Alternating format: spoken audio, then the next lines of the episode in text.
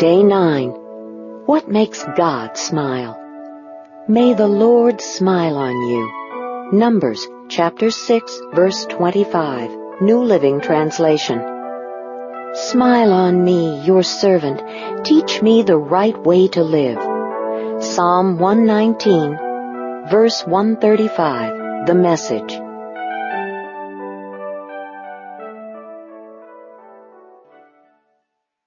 The smile of God is the goal of life.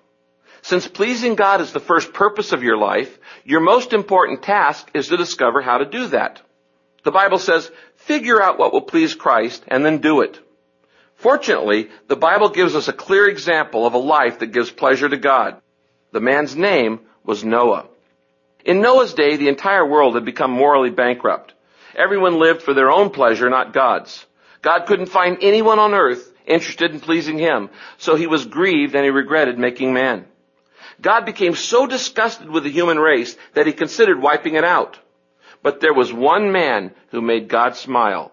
The Bible says Noah was a pleasure to the Lord.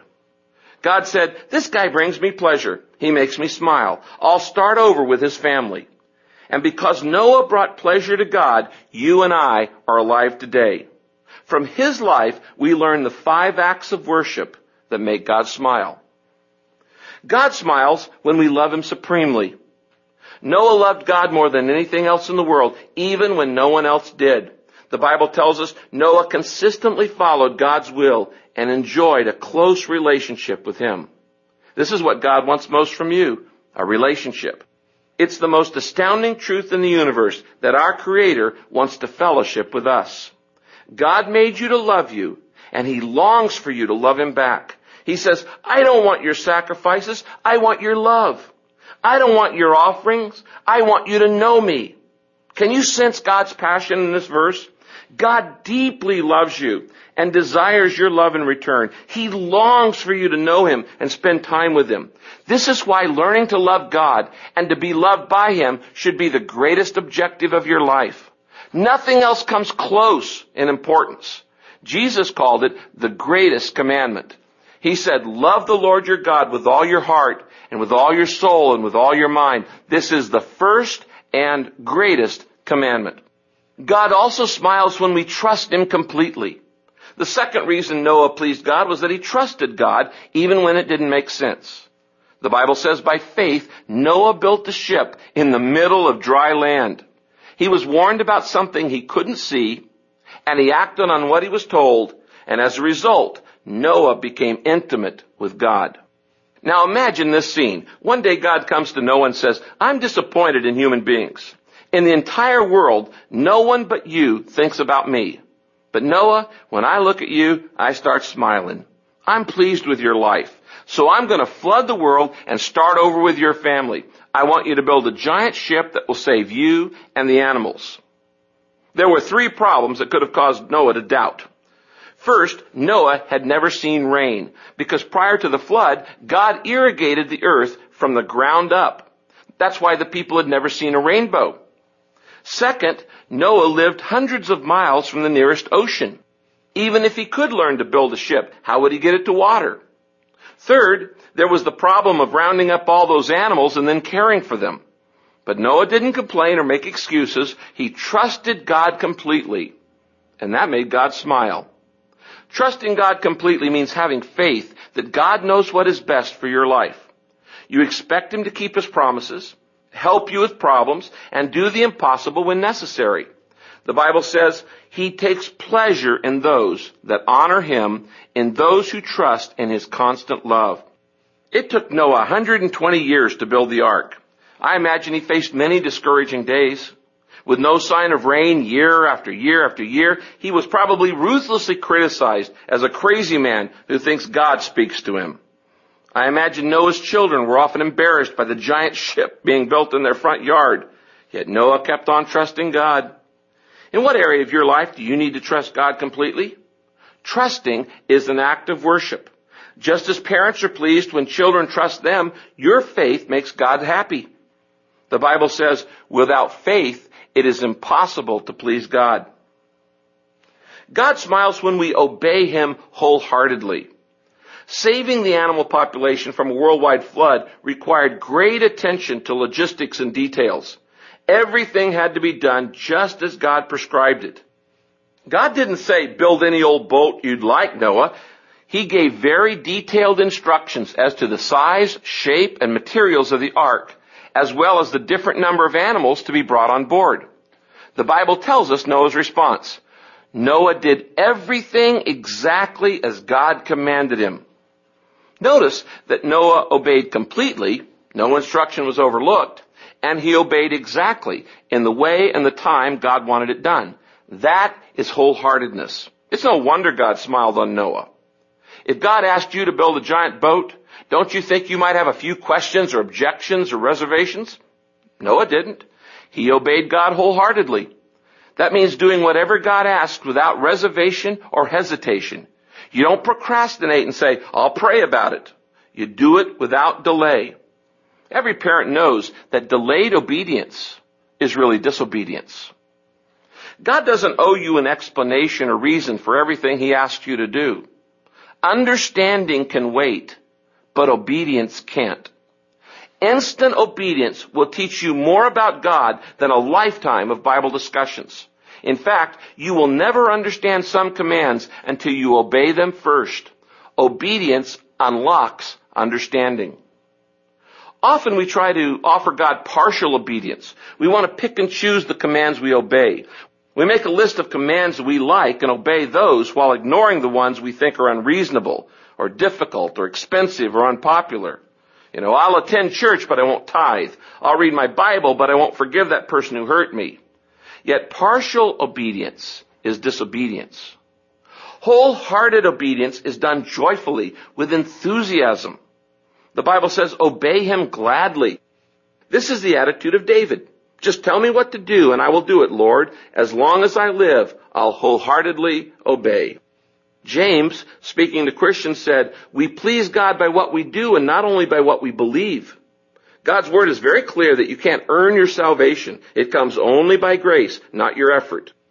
But as a child of God, you can bring pleasure to your heavenly Father through obedience. Any act of obedience is also an act of worship.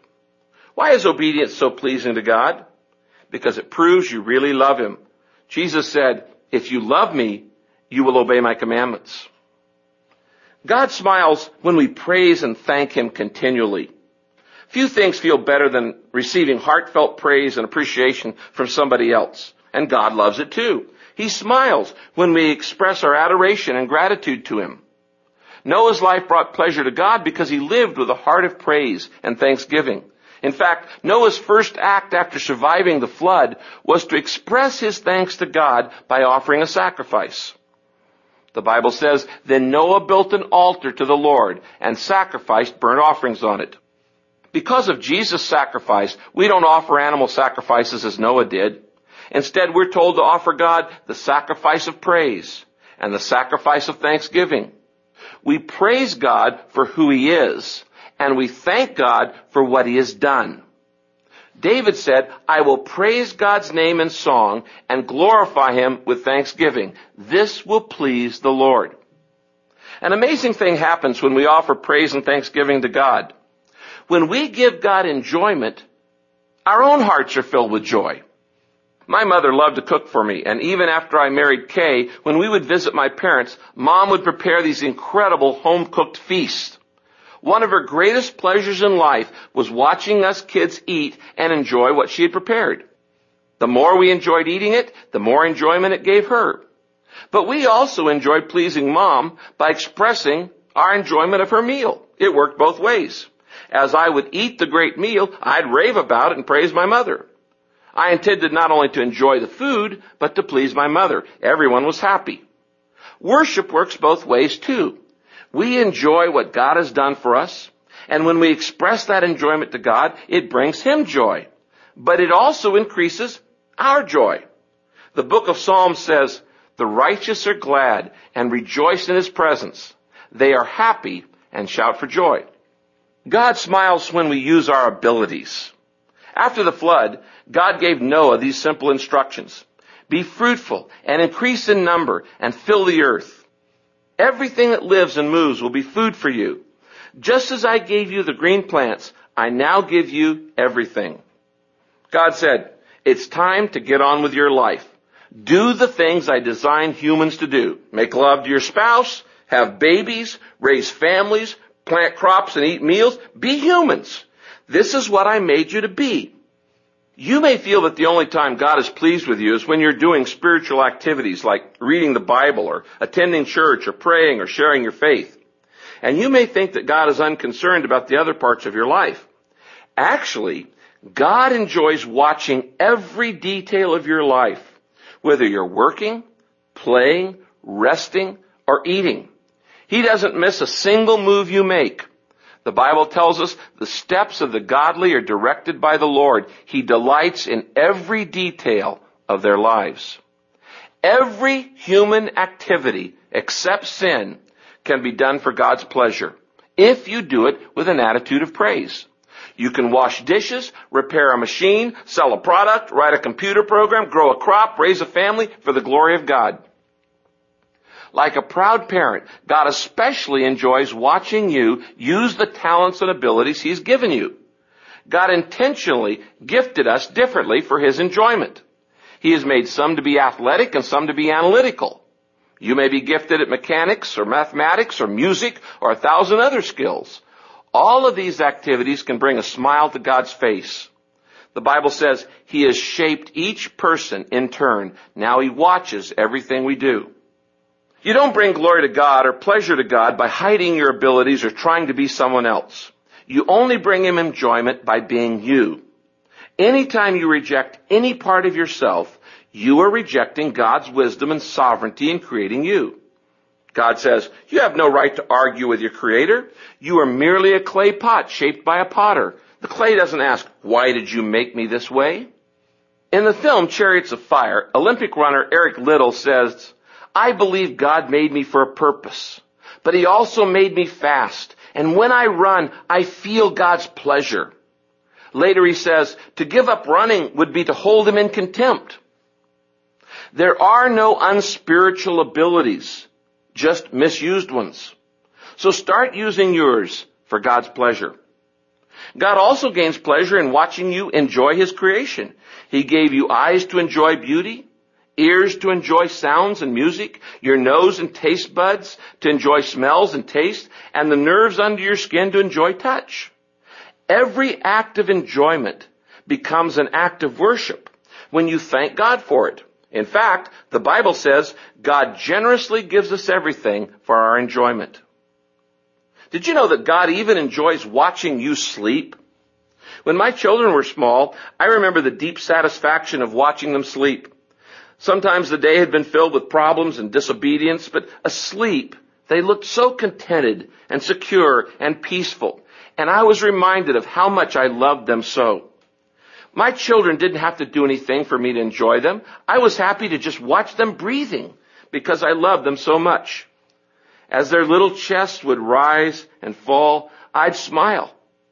And sometimes tears of joy would fill my eyes. When you're sleeping, God gazes at you with love because you were His idea. He loves each one of us as if there were only one of us. Parents do not require their children to be perfect or even mature in order to enjoy them. They enjoy them at every stage of development. In the same way, God doesn't wait for you to reach maturity before He starts liking you.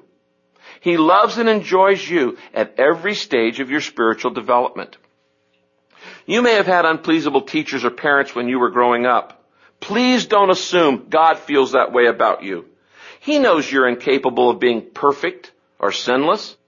The Bible says he certainly knows what we are made of. He bears in mind that we are dust. What God looks at is the attitude of your heart. Is pleasing him your deepest desire? This was Paul's life goal. More than anything else, however, we want to please him, whether in our home here or there. When you live in light of eternity, your focus changes from how much pleasure am I getting out of life to how much pleasure is God getting out of my life? God is looking for people like Noah in the 21st century. People willing to live for the pleasure of God. The Bible says the Lord looks down from heaven on all mankind to see if there are any who are wise who want to please God. Will you make pleasing God the goal of your life? There is nothing that God won't do for the person totally absorbed with this goal.